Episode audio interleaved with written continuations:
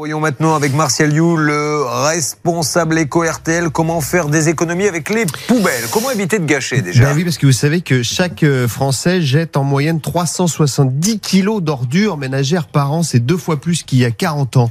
Et ça a des conséquences, notamment sur la fameuse taxe des ordures ménagères que l'on paie. Et on s'est rendu compte que depuis 2000, cette taxe des ordures ménagères, on regarde toujours la taxe foncière ou la taxe d'habitation. Eh ben, la taxe d'ordures ménagères, elle a progressé de 5%. Tous les ans depuis 2000, depuis 23 ans.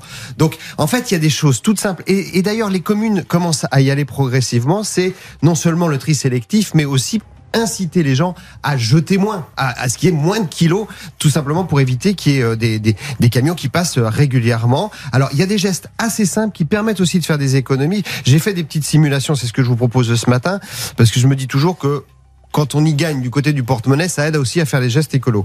Un des principaux déchets dans les familles, très difficile à recycler, ce sont les couches. Et ça pèse lourd dans les poubelles. Alors, les couches lavables, on connaît.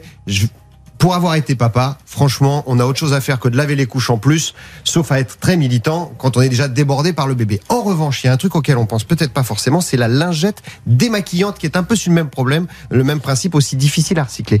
La lingette démaquillante lavable, là j'ai fait le calcul, les femmes, surtout, en utilisent en moyenne 6 par jour, 180 par mois. Ça coûte 30 à 40 euros dans le budget annuel. Et bien, si vous prenez les lingettes lavables que vous ne jetterez donc plus, que vous lavez à la machine, très simplement, ça vous coûte 1 à 2 euros pour pièce, mais vous en utilisez très peu, ça vous fait 4 euros par an. C'est-à-dire que d'un côté, si vous achetez les jetables que vous allez mettre à la poubelle, ça vous coûte, donc je vous le disais, 40 euros. Si vous achetez les réutilisables, 4 euros.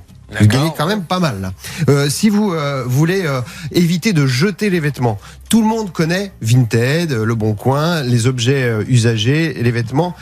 On sait que ça marche et ça marche de mieux en mieux, mais on ne sait pas combien on gagne. Et ben CETLM a fait une étude et les Français peuvent gagner, ceux qui le font de façon assidue, 67 euros par mois. Ça fait 800 euros en moyenne par an, si on est évidemment un acheteur et un vendeur assez régulier sur les objets d'occasion comme ça. Donc ça mérite d'y réfléchir aussi. Et puis, si on s'intéresse à votre jardin, il y a là aussi des économies à faire, cette fois sur l'eau.